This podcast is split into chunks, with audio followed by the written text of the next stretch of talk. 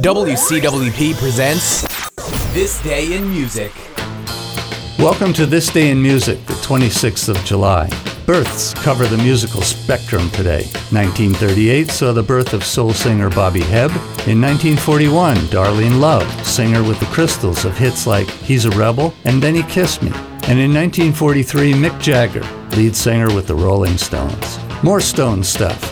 In 1968, the release of Beggar's Banquet album was withdrawn over concerns with the cover showing a graffiti covered toilet. The album was later released without the original artwork.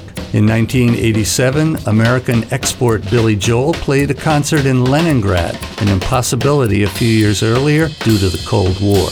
Paul McCartney's first guitar is sold at auction in 2006 for about half a million dollars. I guess he needed the money. And that's it for this day in music.